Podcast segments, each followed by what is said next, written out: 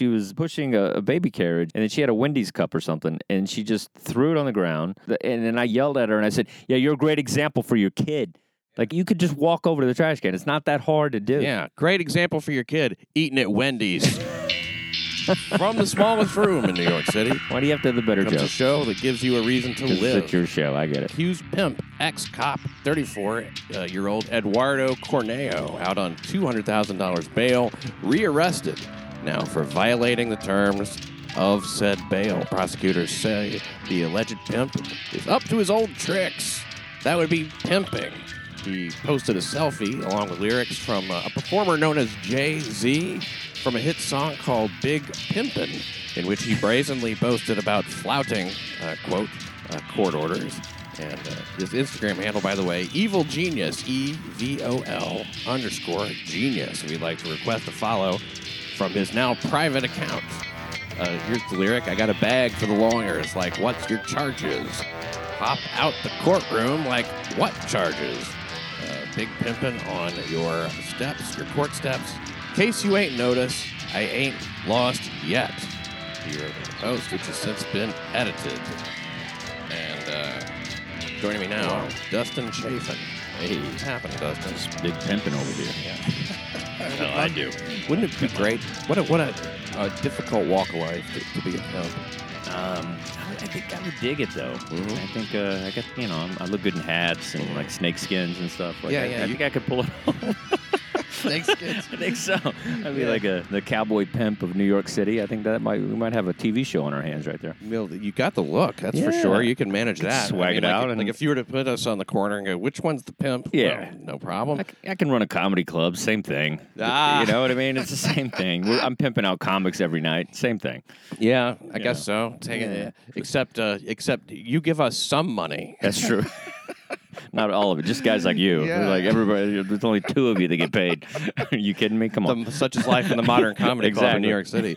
Uh, these are the realities. And you, uh, uh, but when you think about the women who you have to deal with to be a pimp, you know the the the not only the number of the women, you know, because you're looking at like Yeah. say this guy had uh, at one time like a like a ten woman stable, I believe. Wow. And uh, by the way, any anytime you get ten women together, that's not a stable. That's an unstable. Yeah. uh, You know, I, I, did- I think the psychology of the pimp needs to change. The, the pimp uh, whore relationship. Like, I don't think you have to be mean to him to get him to like you know work for you. I think that that's one thing I would do. I think I would try the the sweet approach to you know getting the woman to like you know sell her body for money. You know, I never would have expected yeah, come here. Let's, this from you. No respect for the classics. no, it's got to change. You know, I'm a you know I'm a yeah I got a heart. You Yeah, know? I roll just- with the times. So Yeah, you, you would it approach up it, a with little. a little bit of like, would you would you mind please giving me my money, Well, that I mean, eh, you know how it is, It- sweetie? Yeah, you know how it is when you're nice to a girl. Like you don't have to be attractive. You don't have to have money as a dude. You know what I mean? Girls always like a guy that's nice to them. That'll Yeah. just listen to them. Like Yeah. I think if you could use that with a you know pimp approach, it might To be. a point though, because then you get into the friends. You don't want to be in the friend zone with your whores.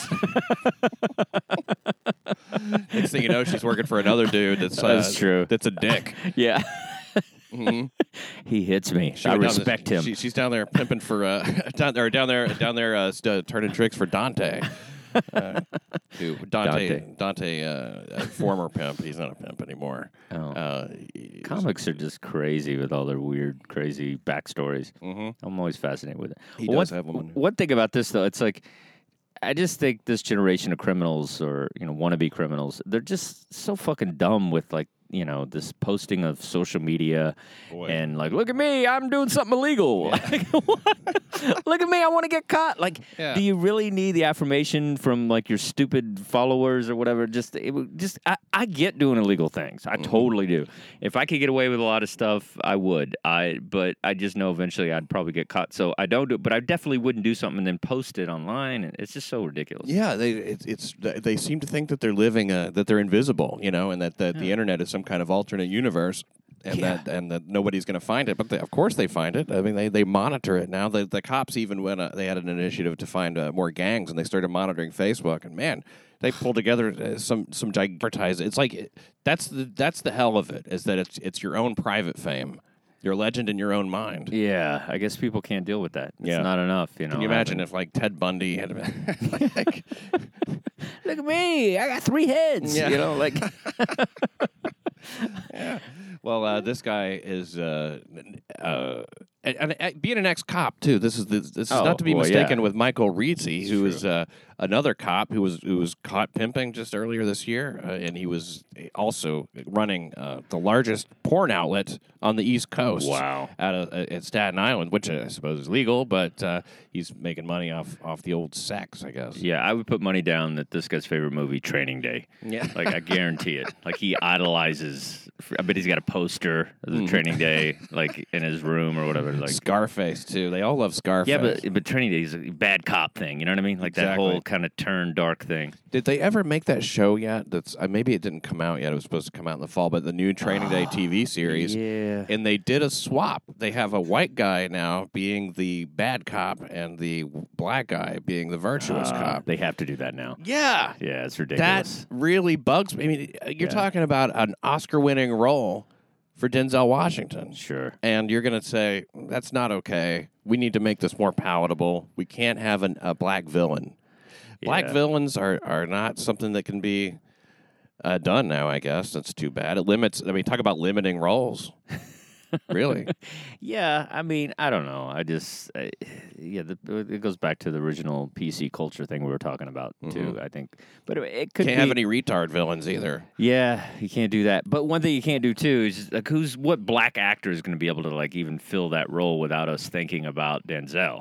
So I think maybe if you put a completely different spin on it. Maybe you know what I mean, like like if people giving this Ghostbusters movie shit, but what if like a bunch of would we be more angry if like Jonah Hill was in it as opposed to you know if they did an all young male cast as opposed to a female cast? You know what I mean? There's something about just like switching it completely Oh, I see. makes people kind of maybe accept it more. So what? know. So you, so in other words, kind of like uh if you remake it, then it's like really is what the point? What's the point in doing it if you're just doing it with a different male cast? At least Ma- it's a, at least it's a twist. Yeah, they're trying to make it different. I mean, that's you know, I mean, I'm sure there are some PC elements to this, you know, training day Oh, well, thing. yeah, but training day maybe. I don't know, I, and I don't know that much about that, but I have a lot of thoughts about the female movie thing because it's a. I think that when they do that, it's like it's almost like a way of kind of. Uh, do you ever have this experience where you go to buy coffee and and they go hot or iced, and you go it's hot unless I say iced, it's hot. I don't. I, I, it bugs me. The question bugs me. It's like as if to say they're equal. You know what I mean? Yeah. So now, years from now, when we ask about Ghostbusters, women will say, "Wait, the man one or the good one?"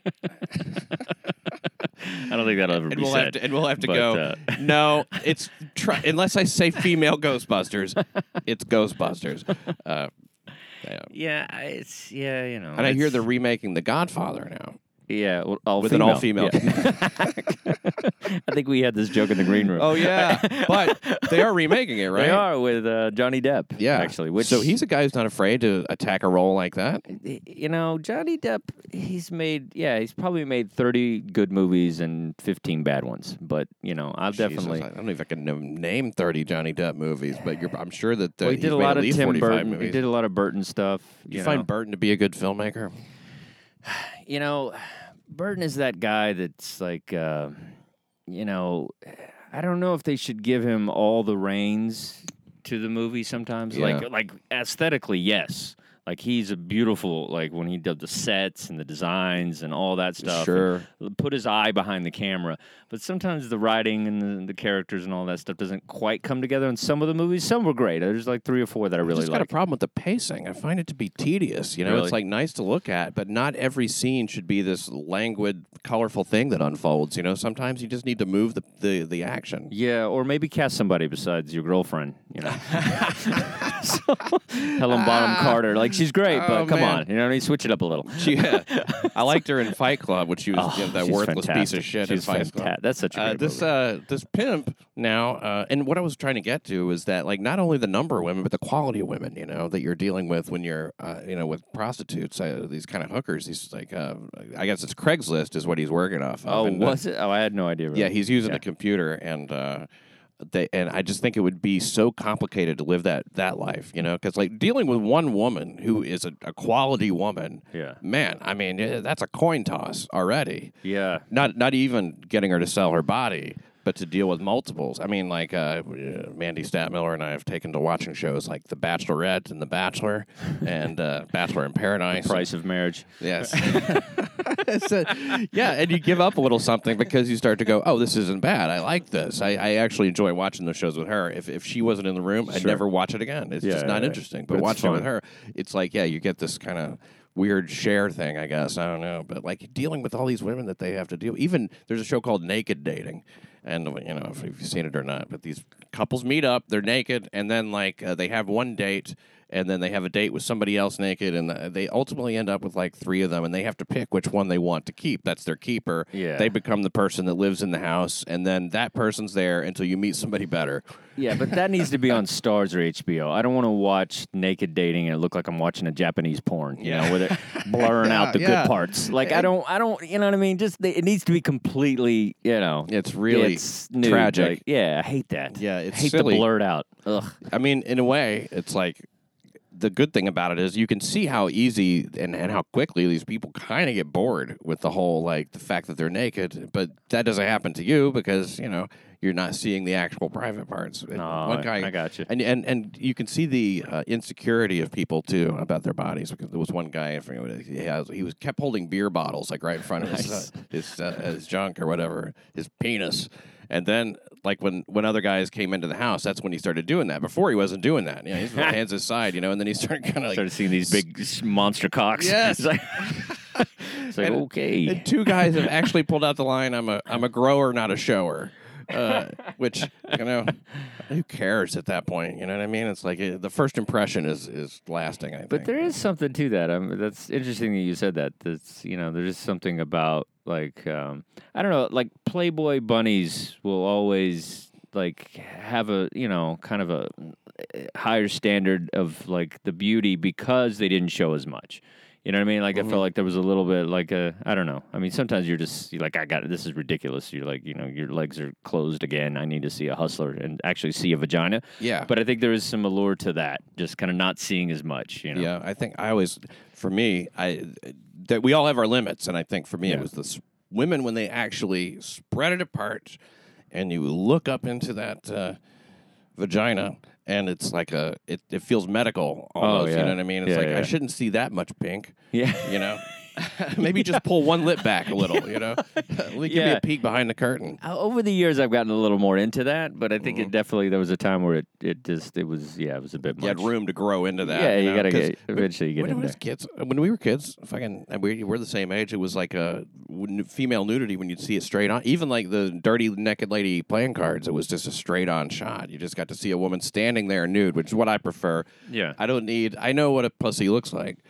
I just want to see the body. I don't want to see the fucking actual everything. And the bush was, was, I mean, it was something. It meant something. Like I just thought that was, you know, before I, you know, whatever. I was too young to know anything. I thought that was the vagina. Like it was just hair. Yeah. I remember like jerking off uh, with an actual wig when I was just like twelve or Yeah. something. I like grandma's wig, and I'm just like just banging it with this wig because to me that was a vagina. Hair. This hair was so sexy to me. I don't Yeah. know what it was. Yeah. I mean, she wasn't wearing it. I mean, I like you know. but I was jerking off But you returned it when you were done. Just put it back on the on the on the It's styrofoam like, head. wow, this doesn't come off now. This is great. It's like extra uh, adhesive.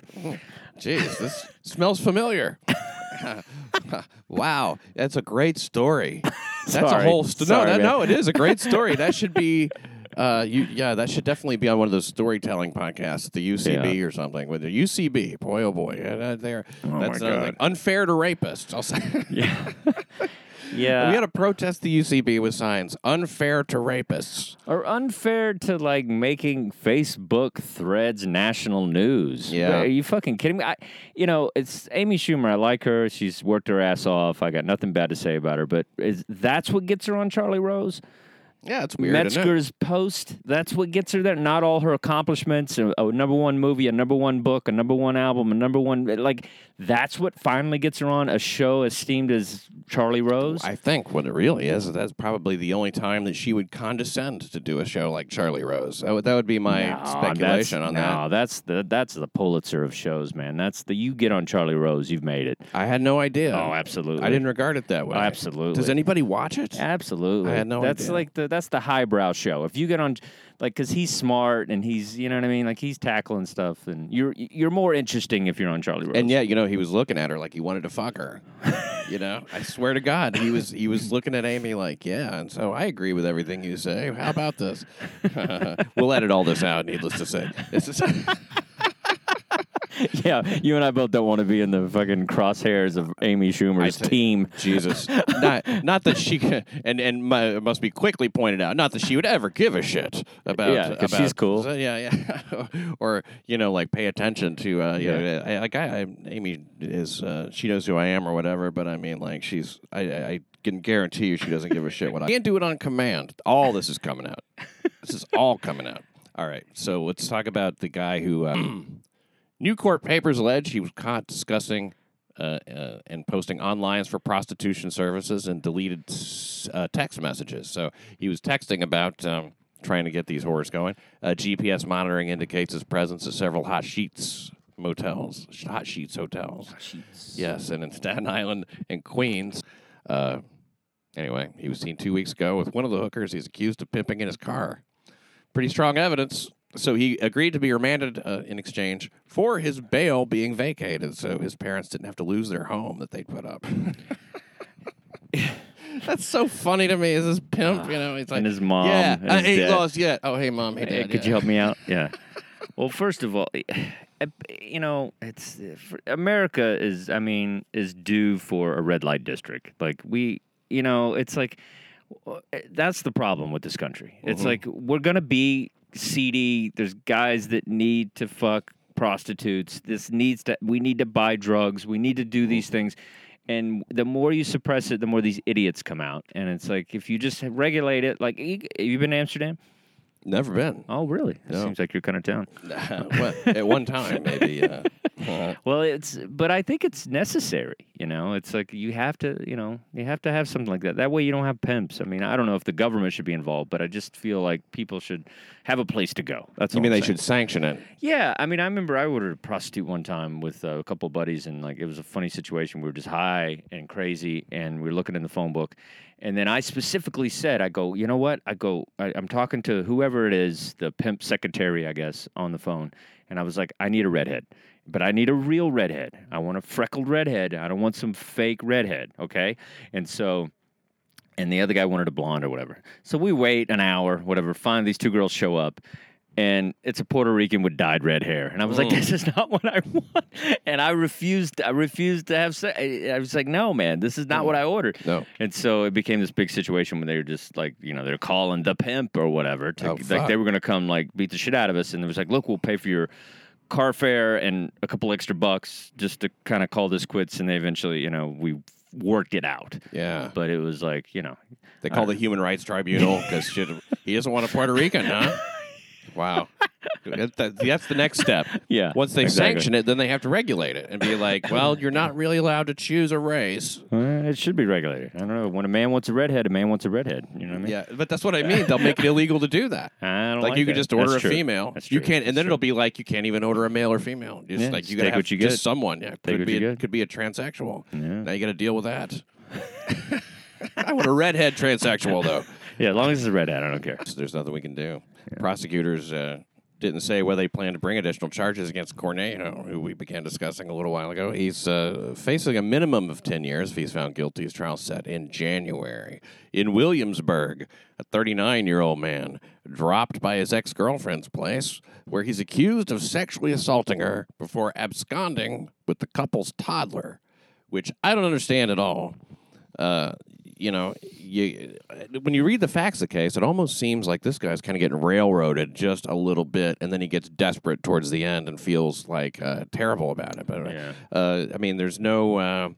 I, I don't really know what the, where the accusation is going to lie on the on the sexual assault. Uh, Yeah, it- what kind of loser has to rape his ex, though? I mean, like they're always, you know, calling and stuff. Like, yeah, I don't- exactly. Especially if you've got a kid together. Yeah. you know, then like uh, she's happy you came by. So Yeah. um, uh, this is a guy named uh, Lionel Morota, Moranta. Actually, he only got a few blocks before he called the woman and told her he was ready to kill himself and their daughter. And uh, I I mean, how many times have you heard it said that until you have kids, you just don't understand? yeah. Uh, the police caught up to him. They began a dialogue, and then, of course, they started talking about the care of the baby. And uh, they offered to change the kid's diaper, and they, he was like, "Yeah, okay." yeah. Have, have you ever smelled a baby's diaper? That's like the worst smell ever. That'll break a man. That'll make a man go, "Okay, I give up. I surrender." That is the worst. I don't know why, how a little thing like that can make so much just, just toxic waste. It's horrible. I really don't know. I, and thank It's God I've never been uh, fu- like deeply uh, uh, involved with ch- changing a diaper. I mean, like back in the old days, it used to be these uh, cloth diapers, yeah. and that was. Imagine how much more that would have sucked to Oh, have to yeah. like wash out the diaper afterwards. Now, of course, they just throw them in the garbage where they belong. Yeah, it Yeah, just well- pollutes our air, but Yeah. whatever.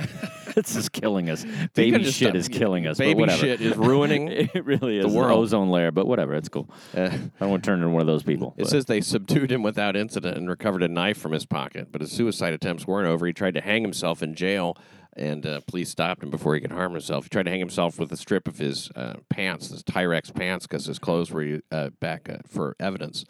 So an arrest is one thing, but uh, and you can see why they stopped him because an arrest is one thing. I mean, but when you have a dead body in a jail cell, that's Yeah. it's a lot of paperwork. exactly. They. Uh, And a lot of scrutiny too when somebody hangs themselves. Uh, Yeah, and then you traumatize the other guys too, and it's like you don't. Yeah, can you wanna get do this dead fucker out of here? I read about a prison in Syria where they leave people in with dead bodies. Really?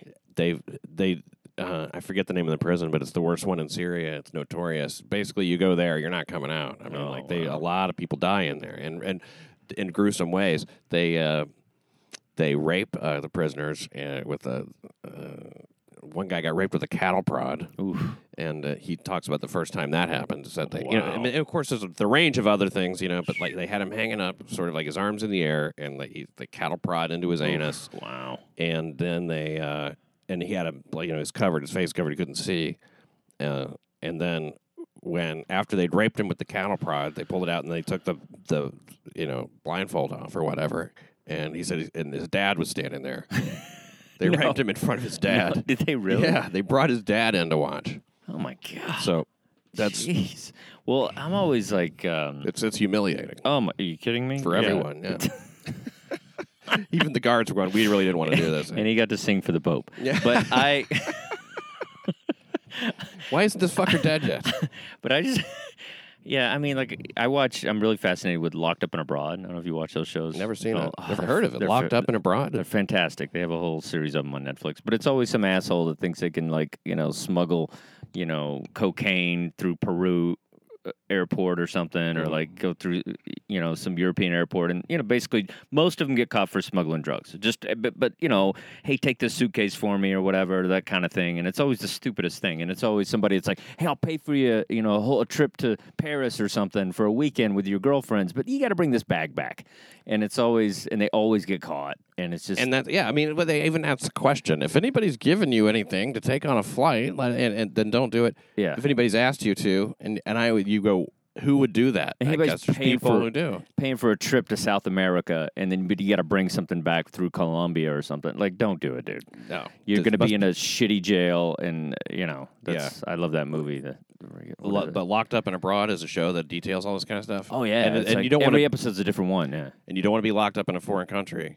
yeah. which is why uh, the whole Ryan Lochte thing, you know, was Oh, such a, a, a a funny thing because, like, even in that situation, these guys are, uh, well, they're in a foreign country. They're in, they're in I guess, Rio and Brazil, uh, and uh, they trashed a bathroom, right? And then they Okay. they what they the guys uh, they broke like uh, trashed a bathroom. Let's not stretch it. They they broke the soap dispenser.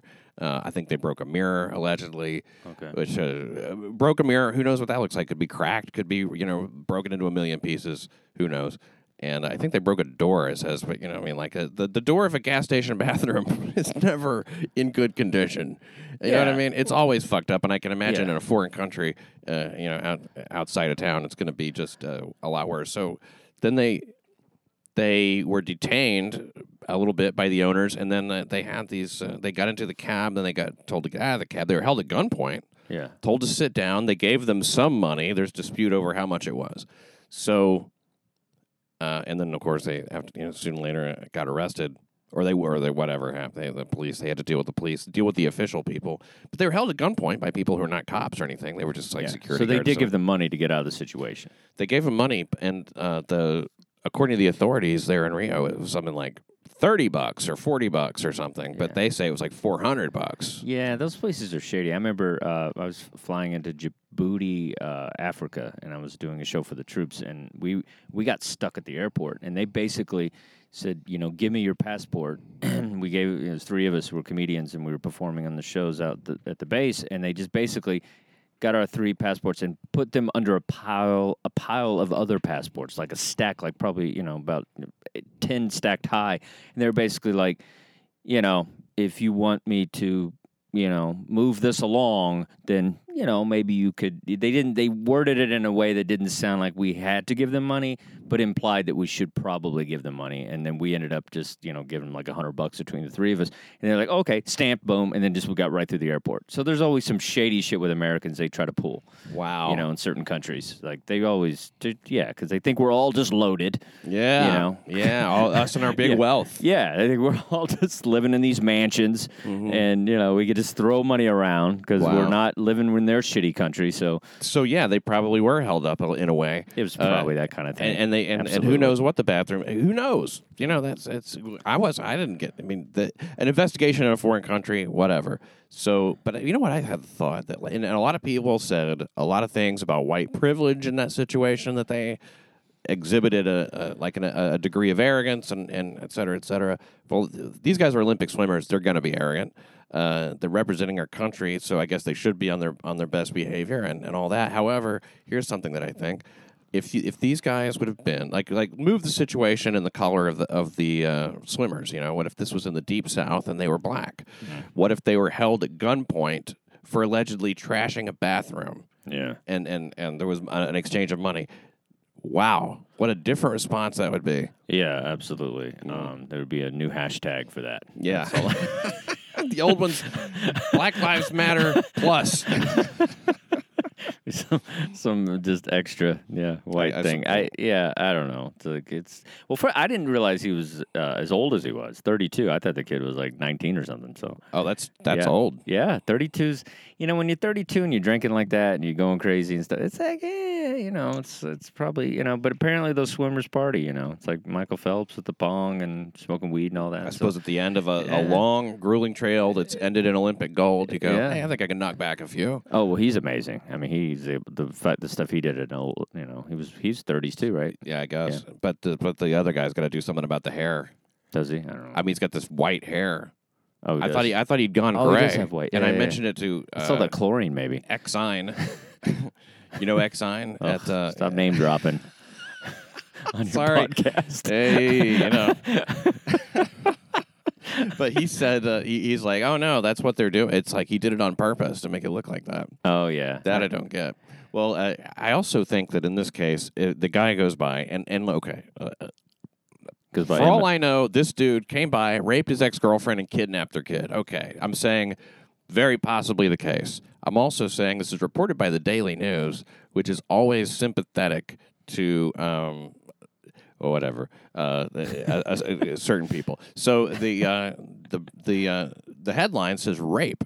It says the headline is Brooklyn dirtbag who raped his ex, abducted their toddler, surrenders to cops to avoid changing dirty diaper. That's the headline. Now that's boy that got me to click it. Uh, and a great headline in that case, uh, in that sense. However, he's not accused of rape; he's accused of sexual assault, and uh, those are two different things. And uh, abducted their toddler. Okay, did he abduct the toddler? He's the father. Yeah, you're the dad. Is that really? I mean, yeah. Yeah, so like, I mean, I, I guess you can if you don't have uh, what do you call it, any sort of parental rights or something like that. But does he? I don't know. I mean, that's not really covered.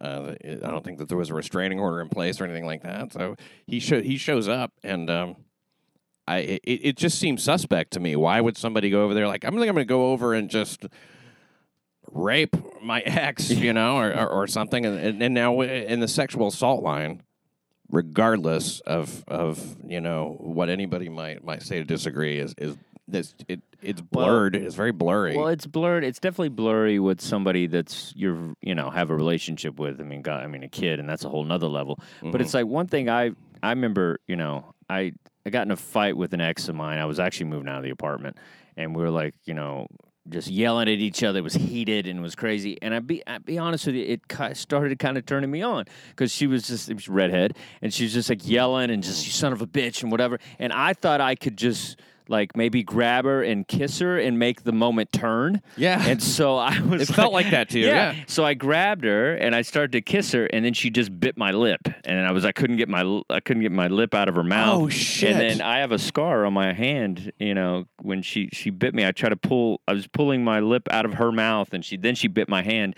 So I'm just saying that can happen. Where you think as a guy. Maybe he tried to like, hey, come on, let's make this, and then she was like, "Fuck you." and she assault." thinks it's necessary to bite your lip. I mean, that's Yeah. assault. To me, you yeah, got I was assaulted. Oh, absolutely. But I'm just saying, with this situation, I understand when you know there's a heated Yeah. relationship, and then maybe he did try to like you know maybe make it turn into something. And I'm not saying that's what happened, but Of guys course. guys do that sometimes. and and you and, and and it's impossible not to speculate that, and that maybe if uh, he hadn't have left with the kid, which probably enraged her. Uh, then maybe this wouldn't have been reported as a sexual assault. But maybe Yeah. since he took the kid, she's like, "Oh, guess what? exact. Well, that definitely happens. yeah, yeah. And and why can't the dad just take the kid? Why? Well, I mean, yeah. Why not? I mean, can't take her again. I mean, sure, you can't take the kid. Uh, How old's the kid? Like 16, Uh, no. 26? How's the kid? yeah, toddler. Uh, I, I think four. okay. Uh, so, I guess there should be like a, a mutual understanding on, on where the kid's going to be or not be. You know, I don't think the kid can just like uh, that he can just go up, show up, and be like, "I'm taking it." Yeah. So maybe he wasn't really right to leave with the kid, and then maybe he called and he and he probably didn't call and say like, "I'm going to kill myself and the kid." He probably called and said. Hey, uh, I, I, I, here I am. I, I don't know what to do with this. I feel bad. I just yeah. left. I mean, like, we got to work something out. I Oh, mean, like, true. here I I forgot about And then she's like, "Oh, I already called the police and reported you for sexually assaulting me." Okay. You know what I mean? Yeah. You're going to jail for rape. I that was you. rape. And then he's Yeah. like, I'm going to fucking kill myself, you know? and Yeah. like, uh, or maybe he didn't even say it that specifically. Maybe he said, I'm, I'm going to hurt myself or whatever. Yeah, I did forget about the suicide thing, and then. Uh, But know. a lot of shit can be, That's you know, true. That's true. She, I yeah, women can manipulate it, and men can fuck and it up too. but- further manipulated by Yeah. the Daily News. Uh, it, it's it's all fuzzy and, and like I can see, but I guess what I'm saying is I could see where like that kind of accusation could lead a guy to be like, oh, f- are you fucking kidding me? yeah, You know, like when the guy just goes off the deep end, then, you know, like not only did I come over, now I I sort of felt here I am with the kid. I called just a few blocks away just to like, you know, try to like rectify this maybe. Because he gets a moment to think to, to think, you know, he gets like out of out of her presence, and he can kind of put it together, and then and then like, man, it's it's not only is this not going to make it better, it's gotten a hundred times worse in your absence. uh, I don't know if all that happened and I'm not just trying to be an apologist for a criminal. If the guy did what he did, he's, he he certainly should be in trouble, and I hope that he's punished. However, uh, you know, when when when the facts are this fuzzy, and, and I know that they're presented in a certain way that can be misleading, then just you know be aware of what you're reading. Uh, the alleged killer of an imam and his assistant, his aide, as he's referred to, he's accused of uh, shooting them both in the street. He was arraigned on charges of first and second degree murder. Queen's Assistant DA Peter McCormick called it a premeditated assassination. He said, uh, as they were leaving the mosque, the defendant ran up behind both of them, excuse me, and pumped numerous uh, bullets into them, striking them both in the head, leaving them lying on the street, mortally wounded. And a mom was shot. And this was in Queens uh, Ozone Park, near a mosque, and uh, accused is 35 year old janitor Oscar Morel. He's charged with the broad daylight shooting in Ozone Park. He says he didn't do it. yeah.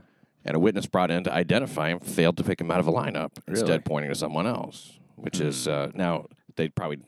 I guess uh, how do you get a good look at? it? I mean, I, I you see the shooting on video. He walks up behind him, shoots him, walks off. That's the end of it. You can tell it's him on the video. no, you can't tell. Oh, okay. It's it's from from the video. It's it's uh, at a distance. Yeah. A lot of video. You nothing that you do. Even way out. Ozone Park's way out by Jamaica. Yeah. It's um uh it's far. It's it's way out of the city, and they still have cameras everywhere, and a lot of crime. Uh, That's a that that's area. a tough thing to do. Have you ever had to? I've had to do that. Have you ever had to uh, pick somebody out of a lineup? Jesus. No. Yeah, it's it's one of the most it's stressful things I ever had to do in my life, and it was like one of these things where um, it was actually wasn't a lineup. It was one guy, and they were trying to like pin it on this one person.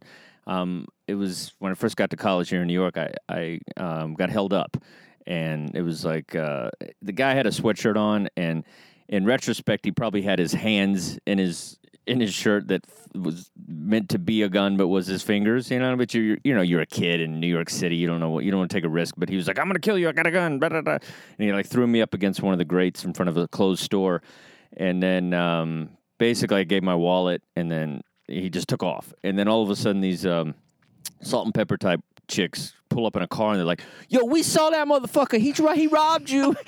like, get in the car. And I was like, "What do you mean get in the car?" Like then it, for a second I thought, "Are they with this guy? Like, am I going to end up Yeah, dead?" yeah. And- but I was like, "Okay." So I get in the car with salt and pepper, and mm. then we they, they basically they, they somehow saw him go down in the subway, so they drive it and everything. We run down in the subway. The subway guys are like, "No, I don't know where he is." Anyway, he got away. But so then next thing you know, I'm talking to the cops, and then the cops are like, "Okay, come here." And okay, get in the car. So they put me in a cop car on Union Square, and then they have this guy who's kind of like you know just handcuffed, and I can see him probably maybe ten feet in front of me, and they're like. That's the guy that robbed you, right? And I was just like, yeah, I don't know. And I was looking and go, okay, that's him, right? And I was like, ah. and I'm sandwiched in between two cops, and you know the guy's with the mustache, big fat guy, and he And just like salt, Huh? so, and they're, I mean, almost nudging me. Wow. This is the guy, right? right? And I'm this little Texas blank kid just off becoming a Mormon and thing. I was just, and I was like, yeah, that's him. Yeah. And, uh, and, and I knew it wasn't him in the back of my head, but I was Uh-huh. just like, well, maybe, you know, they said they found crack on this guy. He had a knife and he had crack. And so, what year was this? 90s, right? yeah, it was the late '90s, right when I got here. And then, uh, so I'm freaking out, whatever. So they take me to the police station, and same kind of thing. They look through a thing. I'm looking through a glass, and they're like, "Okay, is this the guy?" And I'm so they did it on the street, and then they did it in the glass. And I said, uh, "Yeah." And so I looked through the glass, and like, "That's the guy." And so I had to write a statement, and it was like horrible thing or whatever. And so I kind of let it go, and then. Um, and I kept thinking about it. I was like, "This is not the fucking guy, man." And I kept like it kept weighing on me. And then they had they subpoenaed me because I kept like they kept coming to my dorm room, and I just would just not be there. And the cops would come, and they're trying to get me to like do the final statement on this thing, and I just wouldn't go. And pretty much, you know. I, I called him up. I said, I, I can't go through with this. Like, I don't know for sure if this is the right black guy you think that robbed me. I don't think it is. So I ended up detracting my statement. I was like, this is not, this is not him. Wow. And I ended up, but it became this big thing, and I was just like, it was so easy to be like, yeah, that's him. And then I was like, no, fuck that, man. If you don't know for sure, then you should never, you know, Jesus. go through with that. So This is the guy, right? I'm telling you, it was pretty much that. That's intimidating. It was horrible. And yeah. they, well, you get to go. Well, what's yeah, was- what do you? I mean, what, Yeah. what do you say? I mean, I mean, this guy was probably a bad person. I mean, I mean, you're not just walking around with crack and a knife and helping children, but still, If he, did- in fact had crack and a knife, That's I true. mean, he like, probably didn't. I mean, if they're Yeah. nudging you for a Yeah. for a for a false ID, then, then But he ain't gonna go down by me. You know, that's that's and the you, he didn't go through with it. That's Yeah. it takes uh, courage to do that. I mean, like uh, doing the right thing eventually is, is just as hard as doing the right thing in the moment. Sometimes, Oh, you know, like, and you see how that feels. Well, uh, like I said, uh, you know, this uh, imam is dead, and they tried to make it a hate crime right away. A lot of uh, people came down, you know, and and and they rooted for justice. They were like, "We want justice. We want, uh, you know." Uh, I what I guess. Oh, hold on one second. This is like it somehow. I don't know how it interacts with that edit point at 57 minutes. Yeah, I don't know why it does that. Um, but uh, they they wanted revenge. This guy, uh, he did or didn't do it. I mean, uh, uh, he was involved in a hit and run crash just three miles from the murder scene. when was that? Uh, that was right then. uh, it, I believe it was the same day. I think it was. Uh, it was I mean, let me let me let me pick, pick this up. See, so, you know, see, motive is unclear. It's being investigated as if a, as a hate crime, and he was involved in a hit and run crash just three miles from the murder scene. Uh, see, I, I thought that was the same day, but I'm not seeing that right now. So I, I mean, I can't say with certainty. Um, but uh, it was it was presented as if like it happened like right afterward. Um, Yeah, I mean, there's a lot of dumb people that are really, you know, kind of buying into this Muslim hate and, you know, and not, you know, trying to basically, you know, just every Muslim person's trying to kill Americans and trying, you know, they get caught up in this tornado of hate. And I can see where it's usually dumb people that kind of get caught up in that and do horrible things. Yeah, But- I, yeah, but I also think that there's a there's the a mistaken idea that Americans are going to attack mosques mosques after you know uh, attacks and stuff like that. I don't know if that happened after 9/11 or not. Even A little bit. maybe yeah. a little. Yeah. Uh, and and 9/11 was such a gigantic deal, but I think that it's overwrought because like down in Orlando, they wouldn't defend Milo when he came down there to talk, uh, you know, the gay conservative guy to give a talk at a college uh, because uh, they were like, "Well, we can't protect you, can't defend you." And I think he, he, he had even paid for like private security or something, but they they they're not interested in in protecting that. They don't want him down there. Uh, but they uh, the, the the police were guarding the mosques. They were like literally outside with guns protecting them, which is interesting because you know what I mean. I just can't think of too many instances where there were these where gangs of conservative Americans, you know, showed up at mosques to to attack. Uh, I could be wrong. I mean, like people say. Uh, I remember uh, Aziz Ansari's article, you know, in the New York Times. He's like uh, telling his mom, "Don't go to pray, don't go to the mosque, and stuff like that." And just, I just don't think that. Uh, the Mu- Muslim hate crime accounts for a very small percentage of hate crime in the city. Very, very, very small. Very Yeah. small. Yeah, and I, d- I think those guys, the uh, the radicals that are doing all the harm, they're about as religious as Italians are Catholic. Like you're better off going to a hookah lounge or something than you know. You're probably going to find those guys in the, a more seedy Arab type town, you know, doing stuff. Probably even at a strip club. It seems like that's their dirty little Or secret. a, a seedy Arab town like Yeah. Detroit. Yeah. but you know, but they did. Like I live in Queens, and they uh-huh. have like a a section that's they actually there's an ISIS. It's actually called an ISIS hookah bar. Like it's it, it's on Steinway in Queens. they might have changed it over the past couple of months. I assume they would have to. Oh, I thought that was a nail salon. uh, they uh, But I think you know what I mean. Like I just say, I'm just saying the, the guys that are doing, they're probably not at the mosque. Is they're they're they're somewhere else. I don't know. I think that they're very devout. Yeah, I think but they're extremely devout. I think they take such a literal interpretation of that stuff that they, you know, move forward with it. I think that they're the ones that are in a way are walking the walk. I don't know. I think it's more of a you know distorted view of that religion for sure. One would like to think so, you know. Eh, mostly. I, I don't know. I, I want to. I, I want to hope so. That's what Obama tells me. and I Yeah. want. I want to. I want to believe. I want to believe that. All right. Well, uh, this uh, Hunter, a guy, uh, he's described as a neighbor or, or a guy who was a witness of that uh, crash that, that I mentioned with uh, his name's 52 year old uh, David Hunter. He witnessed the hit and run crash. He described the New York. He's described by the New York Post as quote a fashion designer from Brooklyn who was headed to pick up fabric for some dresses. Now that is complete reporting. Hunter describe it because you know that guy. You know what I mean. Oh, I went just- to Parsons. I get it. he described the suspect's eyes on the day of the crash. He said they looked angry. He had such craziness and anger in him. He looked like a madman. Man, that is, uh, I mean, a hit and run crash, Had that look in Uh, his eyes, huh? and he had a crazy. That's road rage brings out the crazy man in a person. I think. I don't know. I don't trust people who don't have road rage. Like, if, you know what I mean? Like, if if you don't have road rage, you're probably not paying attention. Like, That I do believe. Yeah. it's like Mm-hmm. you gotta like you gotta be. You know, I think it makes you sharp when you're like yelling at other drivers and stuff. yeah. That, but, but that's a contained rage. Yeah. You know, I'm talking about the, Oh, the killing the- people? the- once you go past the point of no return, you know, where you're like getting out of your car, say. Oh, we get yeah, out of yeah. your car and come over and start yelling at somebody's Okay, window. I and- gotcha. yeah, I mean, that's to me, that's the road rage. My father did that when I was a kid and just scarred me for life. No Just way. Beat the shit out of a guy. Oh, Just- wow, oh, really? Oh yeah, just like pulled, just ran a guy down, just and like pulled him over to the side, just wham, wham, wham. I, mean, I was like eight or nine, just seeing this, like, oh my Ah. god, my father is Wow. a monster, and just Oh, beat the man. shit out of this guy. They got right back in the car and was like, "You want to get ice cream?" Like Ah. it totally didn't happen. And they say there's no Yeah. positive male role models. just beat the shit out of this guy. Did he? Uh, Just drove off, didn't get caught or anything. did Just- you guys never talk about it? no, we never talked about it. Wow. I've, I've never brought it up. This is the first time I've talked about it. I think I might have told a Jesus. few people here and there, but My. God. yeah, it's definitely something. My therapist maybe, but I've never brought it up really. You got to ask him about that. Yeah, see, you know, maybe he's kind of found God at this point, so I don't know how he Like, would you're approach like, it. Dad, Yeah, I got to bring something up. Do you remember that time, Remember that we were, you ran a guy over and you pulled him out and you beat the shit out of him? It's like, can you be more specific? What mean- year was it? I did that a few times. That could have been a daily occurrence. Were the Cowboys in the Super Bowl? Talk to me.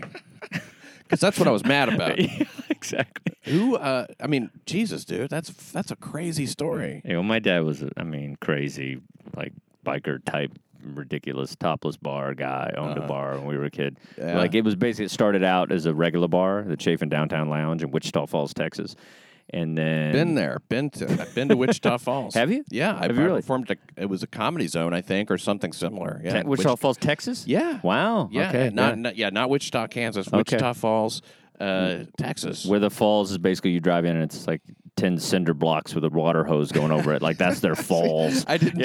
I didn't see the falls. they made a little makeshift falls. It's horrible. Yeah, and then named the town after it. Yeah, yeah, yeah, pretty much. But so you owned a bar there. He owned a bar, and it was a topless a bar. It was like a it, it went from like this interesting story. It went from like uh, just regular bar and then kind of a biker bar. And then one night, um, I guess one of the the old ladies from the biker gang kind of got up and started just taking her clothes off.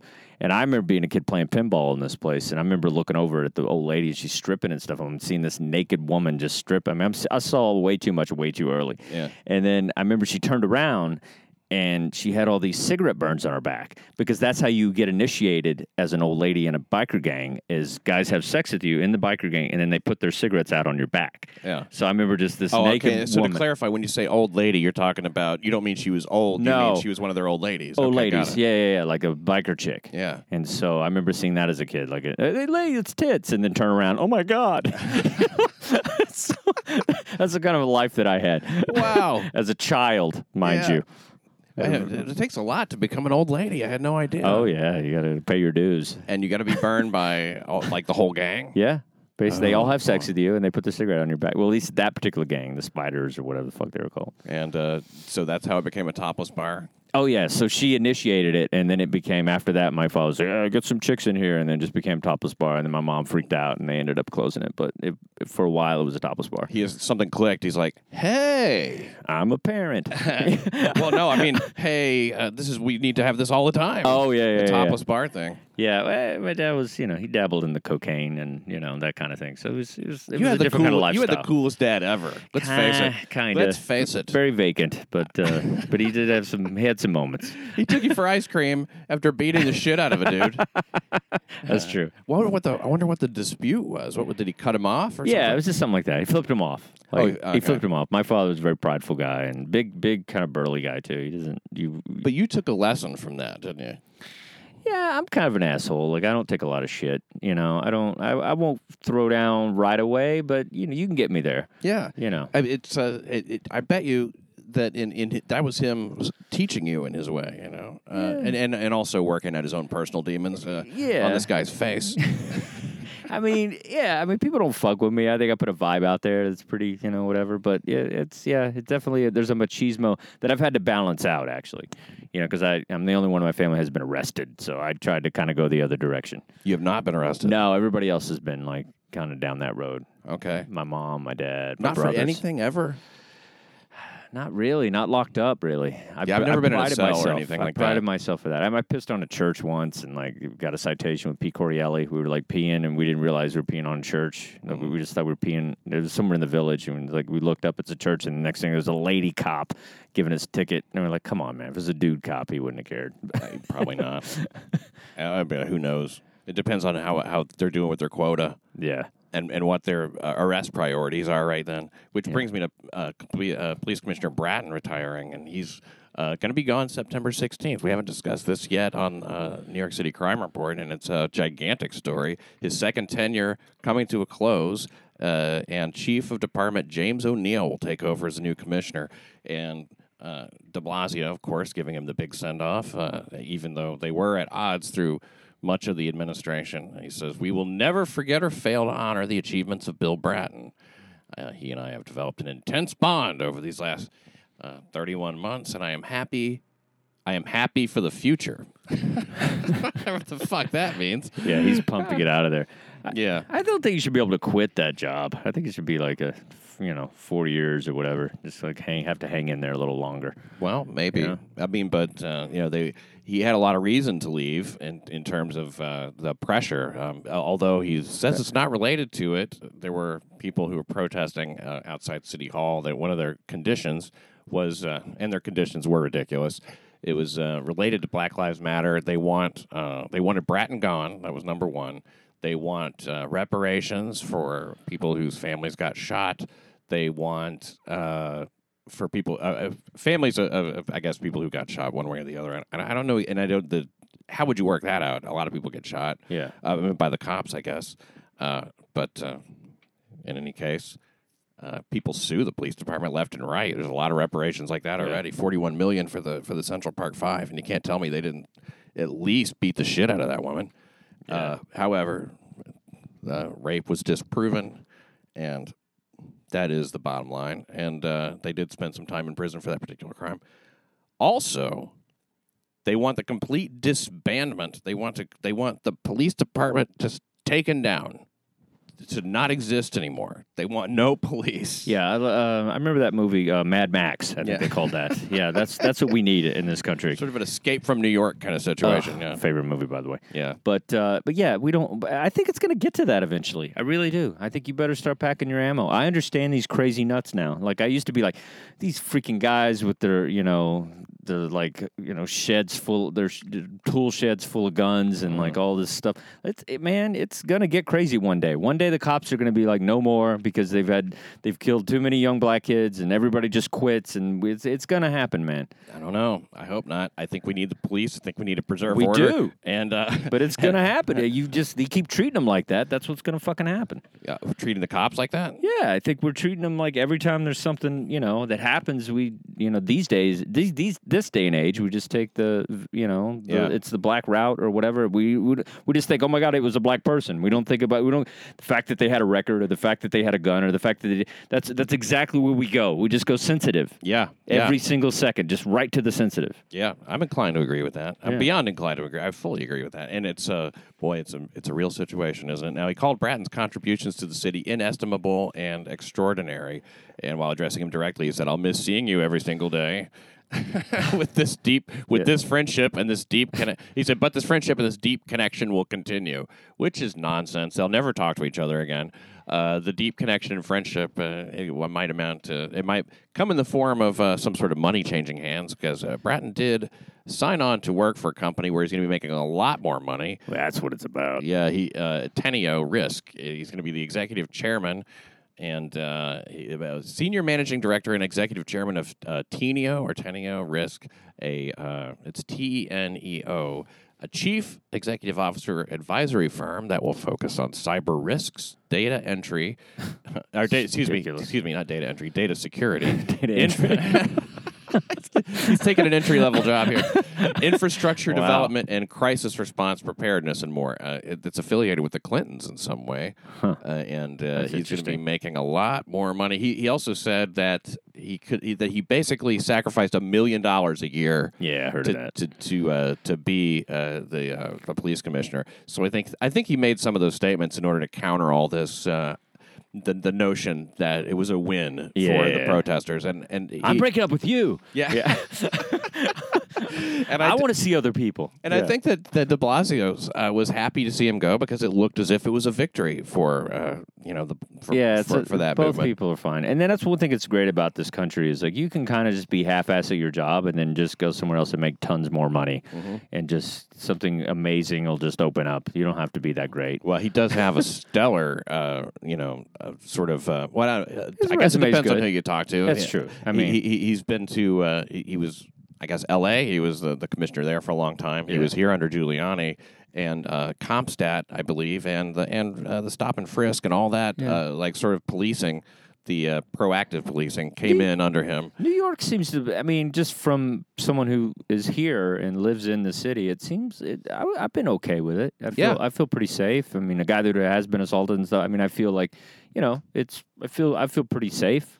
I feel safe. For the I feel most for the most part, I feel safe. I've, I've never been. I've never really felt uh, uh, like truly at risk. He did also scale back on the stop and frisk uh, when it became uh, unfashionable, and uh, when when they thought like, well, I guess our work here is kind of you know, and and uh, there's been a lot of comparisons uh, between uh, himself and uh, the former uh, police commissioner.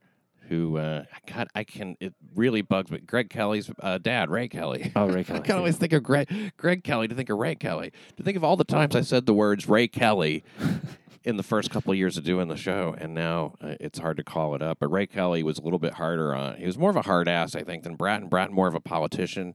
Uh, Bratton more of an administrator. Uh, Bratton more of an easygoing uh, kind of a just a you know personage than than Ray Kelly, who I believe was a Marine and stuff. Uh, Ray Kelly and Commissioner Bratton, regarded by Mario Cuomo, the governor, uh, he says they're probably the Babe Ruth and Lou Gehrig of police commissioners. I believe these were really two of the best. He said people can argue between Babe Ruth and Lou Gehrig, who they like better, but there's no doubt that Ray, uh, that Ray Kelly and Bratton were two of the finest. That seems like a pretty fair assessment. Now, Al Sharpton uh, has mixed feelings on Bratton. He supported the outgoing commissioner for overseeing the end of stop and frisk, but blamed him for the broken windows policy of policing. And he says, uh, I feel that broken windows policing is broken policing. Although, one thing about Sharpton, he's always looking for the turn of a phrase, isn't he? uh, broken policing. I. I disagree strongly with that. I think that like yeah, if some shit's eh, broken, then fix it. If if uh, if a window's broken, then don't- you know don't let shit get out of hand. There's nothing wrong with arresting somebody for breaking a small law if it's against the law. And uh, policing's it's really broken windows policing is just it's just enforcing the law. It's Yeah. enforcing low level crimes. Yeah. He's saying, well, you gotta just let all that shit go. I I just don't think that's that's not realistic at all. No, I mean you don't have to turn into like Taiwan or something where people are getting arrested for you know chewing gum or whatnot. I don't But- think I don't want to cane anybody. Yeah. Oh, it's not like that. No, but yeah, I, I don't But know. if somebody jumps a turnstile and they find a gun, it's it's hard to argue that like, yeah, maybe we found that because we were enforcing him, you know, beating the fare. Yeah, no, I I go crazy. I mean, I you know I, I don't know what it is. Maybe it's my Native American background, but when somebody litters, like I I go insane. Like it's just like The really- one tear rolling yeah, down the yeah, just one tear every time. You drop that Wendy's cup. I go to Harlem Yeah. and cry my eyes out sometimes.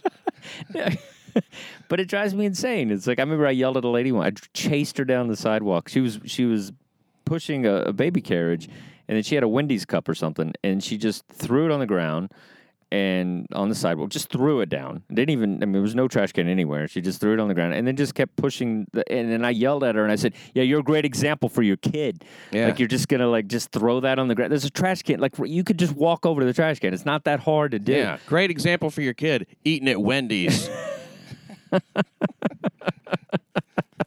Why do you have to have the better joke? It's because it's your show. I get it. Oh, I- I just, but it's a good That's the point, too. punchline. Yeah. That's the punchline. Thank you. I'm using that. And then I jerk off into it for my redhead joke. But uh, yeah, Wendy. thank you. I needed a new minute and a half. But uh, yeah. So anyway, but I think Petty Crumbs. And you chased her down, and what did she say when you when you confronted her with all that? Let me guess. mortified. Shrugged. She's oh, just mortified. oh, no, was she? was a little scared. I, I can get a little crazy. Like I got crazy eyes, you know. Big bearded, weird. You pulled out the crazy eyes on the litter. Yeah, like, I'll go crazy on you. I'll cut you, man. Did you throw it away, or did you give it to her and tell her to throw it away?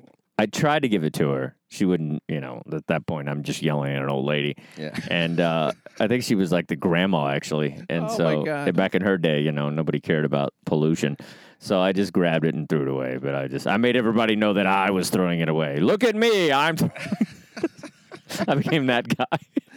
yeah. I'm a better person. It's so funny to me that like a dog can take a dump on the sidewalk and they they make you pick that up, you know. But And uh, you should. And It's then you, you should, of course. But like litter, you know, I mean, I guess. That's oh, true. wait, what am I saying? I'm trying to draw some sort of a parallel No, no, between no, the two. no. But but de- people definitely like overlook the litter a little more than dog shit, and dog shit actually goes away. You know what I mean? Like, Yeah, it does. Like a piece of plastic is going to be there forever. you The dogs take a lot of dumps, I guess is what I'm saying. I didn't realize that until you could actually see it not Oh picked yeah, up. it's disgusting. And there's a lot of little dogs living in a lot of little apartments, uh, holding their little bowels, waiting to I release mean, it on the world. it's not even a cultural thing. Like it just should just be like, don't you want to just walk down your sidewalk without shit on it? Don't you? Don't you have like some new Timberlands that you don't want shit on? Like, Yeah. don't you? Don't you give a fuck a little bit? yeah. You know what I mean? Like, it's, not a white thing. It's not a cultural thing. It's just it's dog shit. Pick it up. Yeah. Even if It's old gross. shoes, you're going to track it into your home. It's gross. Dog Like, shit is the worst. Now, uh, one uh, political reporter here uh, said that cheers and a few middle fingers from protest- uh, protesters greeted Bratton and his wife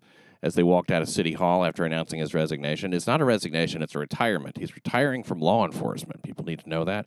Not a resignation, it is a retirement. His wife, by the way, Rikki Klieman, if you're curious, uh, it was the, it was uh, not the exit he'd hoped for, according to her. The rea- they did that uh, Nana uh, kiss him goodbye thing, you know, hey hey goodbye. They, they had that chant, that little oh, song. that's the worst. It is the worst. It's so hacky. Yeah, Con- I've done that before. like, 1969 gotten, pop song. got in the crowd to do it when some asshole heckler was like, you know, shuffled out of the room. There's a time and a place. That drunk bitch won't stop talking. Yeah. Nah, nah, nah, nah. you want to make sure Hey, you want to make sure you got the crowd on your side. Oh yeah, I've And done if they- that more than once. Throw them a little raw I'm meat every gonna once in a while. I'm not gonna lie. I, it's always satisfying when that happens when when somebody leaves. Oh, I remember there's been times when like a heckler's been a problem through the whole show, and then like they they leave during your set oh yeah, because you know you were the one you were the one where it stopped being fun for them, sure, and uh, that that's when you feel some pride and like oh you know what I made the world a better place. absolutely. Well, there's also some people. Uh, Nat Williams of Harlem, who was uh, just some fucker they talked to. He's not. Uh, he doesn't have a position or anything like that. Just some guy who got a mic in front of his face. He's. Uh, he said he he's not so sure that Bratton deserved the credit for crime being at historic lows. Uh, here's his quote: "He didn't do that. People just stopped doing crime." oh, shut up. That's the same guy that lets his dog shit on the sidewalk. Yeah, people just stopped. They just happened to stop. they just stop. They get bored with it. You know, Netflix. You know, that's you know, stop people from doing crime. A lot of different theories on why broken windows, uh, you know, doesn't work. People say like, oh, the, the abortion being legalized, you know, was a thing where a lot of people started getting abortions instead of giving birth to criminals, Mm. which is. Uh, I, that argument has so many implications. I just go, well, uh, uh, d- you say you gave birth to somebody who was just destined to be a criminal. Yeah, That's that- a weird thing. Yeah, it's a well, yeah. That, that's- that, I- I guess that argues for abortion being a good thing. Yeah, that's a that's a weird book. That whole that, that whole analogy, but uh, yeah, I, I mean, I don't think like But to just straight up say broken windows is debunked, which a lot of people do. Oh, I thought that that theory has been debunked. People use the word debunked as with a lot of finality, as if to say like, oh, I've heard evidence that con- that may contradict it, therefore it's debunked. It's, uh, I mean, nothing's debunked. Broken windows is simply enforcing lower level crimes and using that as a foot in the door to find uh, the you know higher level criminals. You know, I mean, like it's it's as Yeah. simple as that. Now, whether or not it's it's enforced, uh, you know, equally across. Uh, uh, you know, racial lines and stuff like that. Yeah, I guess that's open for debate. But at the same time, it's- it's it's like if you're not doing the lower level crime, you can't be arrested for it. yeah, I mean, it's a blog paragraph. That's all it is. Like, it's not you know, people have an opinion about it. It could work either way, but Yeah. I don't know. I, I don't think that people just stop doing crime. No, I've even heard that that I think you should have shitty kids because sometimes that kid, hey, he might be a criminal, might be a boxer, Yeah. might end up being a new hip hop artist. Like he just because he you know grows up in a weird environment, Could be might be a running back. You never know. Like don't. love the way you open up all the possibilities for blacks. You could be a boxer, a running back, or That's a, it. or That's a pretty much artist. it. That's pretty much it. That's pretty much it. I'm not going to go too far with it. Most likely just a drug dealer. Let's Probably. be real. But, Uh, but know. hey, drug dealers are people too. Yeah. And they deserve a lot of praise. but you know, make those beats In that, in that uh, red light district that you want to open up. be the next Jay Z. Yeah. you know what? I kind of like Jay Z for his song uh, love 99 Problems. I think that that's oh, such Rick a Rubin, man, that's the fucking dude. yeah. Rick Rubin. He's the is- producer? Oh yeah, Okay. that's why you like that. That's why you like that. Up. That album is great. Anything Rick Rubin touches, I like, as far as hip hop goes. I love that sentiment more than anything. Just like you know, you, you got to fucking uh, keep your mind on your business and, and not be always, uh, you know, you, you, you can't get uh, don't get distracted Yeah. by the woman, even though Sure. she's the, the, the- she's got the pussy. I understand. Eventually, you want to be on good terms, but uh, yeah, don't let her be your chief problem. Well, uh, I, I- James O'Neill. I mean, what do we know about him? He's the highest uniformed officer uh, in the uh, police department, and uh, he's. Um, the new guy starting on the 16th. So I'm sure, sure we'll be discussing him a lot. He had a mustache that he compared to Tom Selleck's. He says he had a better stash and a throwback through Thursday. He looked pretty good in that picture, and man, he aged quickly. Like, Yeah. it's weird how it's like he looked kind of a good-looking dude, and then he's just kind of like, "What happened, dude?" Something, When- something about fighting crime for a, a couple of decades, I guess. Is that what it is? That's why, yeah, they're all too old for this shit. You know, you either get too old for this shit or you get promoted. And uh, th- this, uh, this, uh, I'll tell you what Sharpton says. He wants a meeting with the guy immediately. He says uh, Mr. O'Neill needs to immediately meet with civil rights leaders, faith leaders. Sharpton said, and yeah, he wants to sit down. I don't think so. I mean, like, I'm not Sharpton. I'm not like in that camp or anything. I don't think that uh, you need to uh, meet with faith leaders. Why? Why? Why does? How does that involve the cops? You know what I mean? Like, I understand you're you- you want the commissioner to be somewhat of a politician.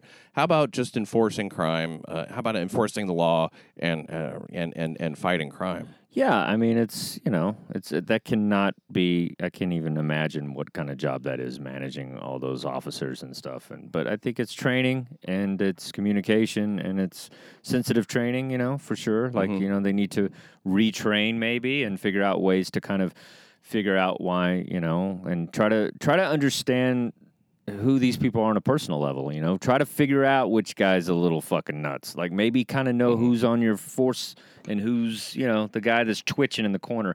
Maybe give him a desk job. You know what I mean? Like, like the guy that's got a swastika tattoo on his back. You know, maybe not let him. Yeah, you know, just yeah, just just know you know your people. let you him know? work behind the scenes. Yeah, l- know your people. Yeah, I think uh, that, of course, you got to be sensitive with the community. That's a definite thing. I mean, you have to be sensitive to what's going on. You have to know what's going on and be responsive to that and not reactive. And uh, I, I also think that whenever uh, you wholesale call, which you're not, but which I think De Blasio did, call the police department racist, you know, and, and say that like, yeah, you got to watch out.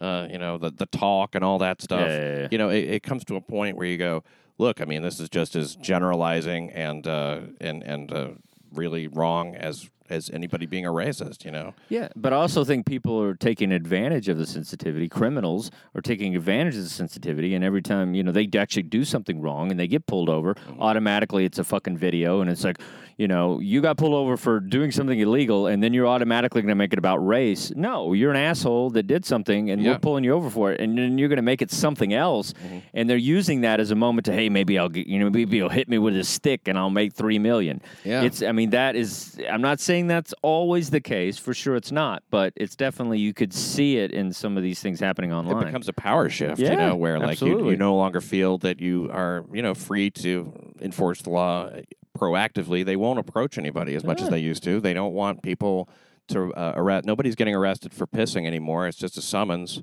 Yeah. Uh, has to be just a summons. And uh, yeah, it, it, things have changed. It's it's it's like uh, the the days of, uh, of of stop and frisk and proactive policing and, and stuff like that are, are I guess at an end. And now it's. But I think that that.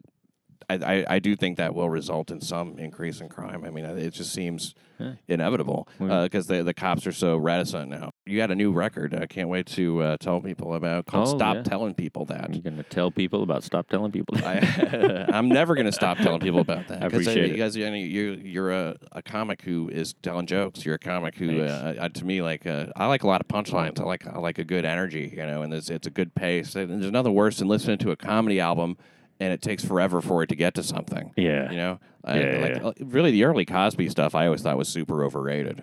You Yeah, I my mean- my uh, Russell, we were brothers. You know, Yeah, Like, it's I you don't know care. I'm a big Steven Wright guy and a Rodney guy and a Mitch Hedberg guy, and I just Yeah, and Dave Attell, like those those are guys that I just love that Yeah. that's that energy getting there quick and just bam bam bam. My girl's a vegetarian. I don't know if you've ever, it's exhausting.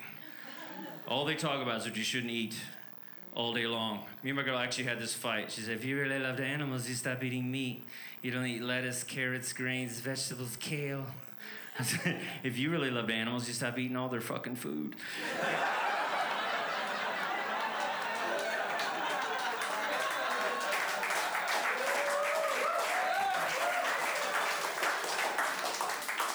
Because of you, there's a skinny bunny. Dave Attell in particular changed everything for me.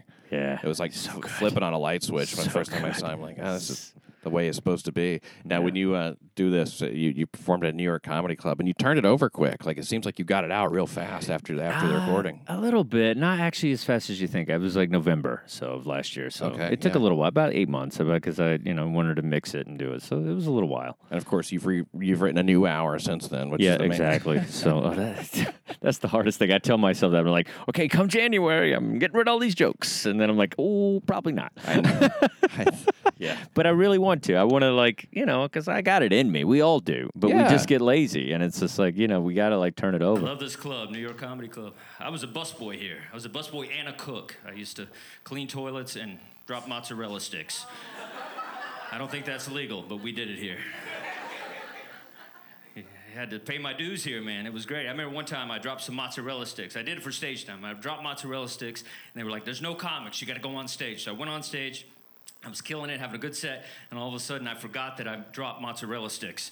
And there was a vent right there, and it started pouring smoke into the showroom. And I was like, Did somebody order mozzarella sticks? I think they're done. And then one time I remember being up here, this used to leak, used to like rain would come into the club. And one time a bunch of comics were on stage thinking nothing about it, just with an umbrella and electric microphone telling our fucking jokes Why the rain's coming down on the umbrella. That's fucking CBGB's comedy right there. And then one more, and I'm on. There was one guy who was on stage, right? And he's on the stool like this, and he's telling jokes, and this woman starts screaming. And we're like, he thinks it's because of his material, but there's a rat with a fucked up leg going in and out of the. Right here. And he doesn't even see it. And it's like going in and out of this thing here. And I come up and I scoop it in a dustpan and just keep walking like nothing happened. And I dropped it off at the local Chinese restaurant.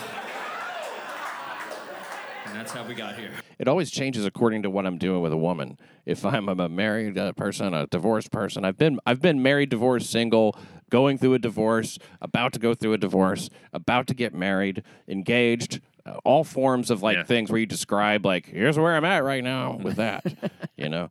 Uh, so I, were like telling people I just went on a, a you know you meet a woman, you fall in love, and and uh, and uh, getting married quickly, you know. Like I, I got married so I didn't get married quickly. I moved in with a woman after five dates after uh, Yeah, you know my that's uh, pretty first crazy. marriage. Yeah, it's crazy. It's funny because I was actually a Mormon for a while and I didn't even get married. And you were Twice.